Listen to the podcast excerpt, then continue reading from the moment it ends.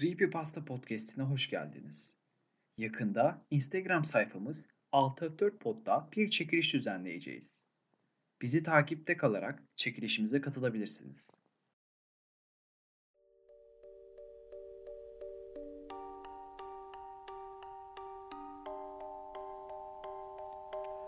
Cadılar Bayramı benim için her zaman yılın en güzel zamanı olmuştur.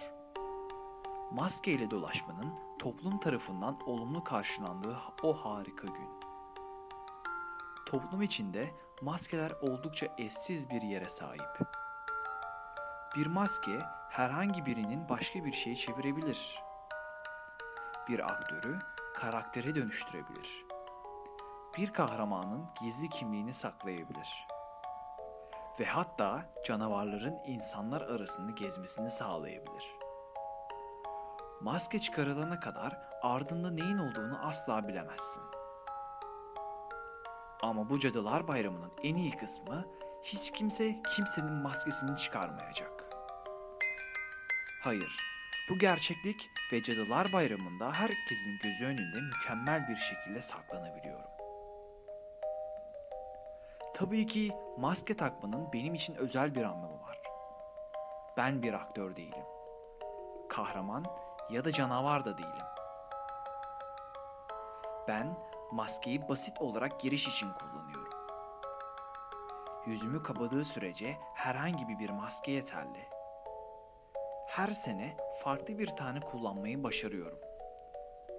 Yapmam gereken tek şey gürültülü müziğin bangırtısını duyana kadar kenar mahallelerde yürüyüp çeşitli dekorasyonun yanından geçmek ve şaka ya da şekerci gruplarından kaçınmak denizdeki deniz kızına çekilen denizci gibi müziğe çekiliyorum. İçinden sızan partiye doğru.